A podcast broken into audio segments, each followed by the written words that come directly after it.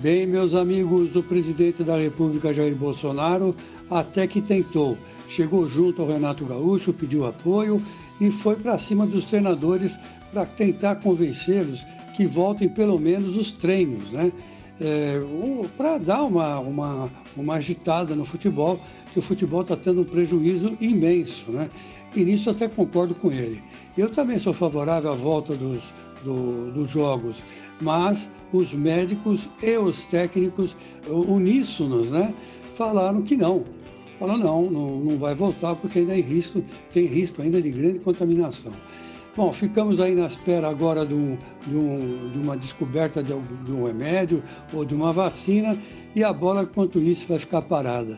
Bonita, sozinha lá no meio do campo, esperando o espetáculo começar ou recomeçar. E tenho de tudo.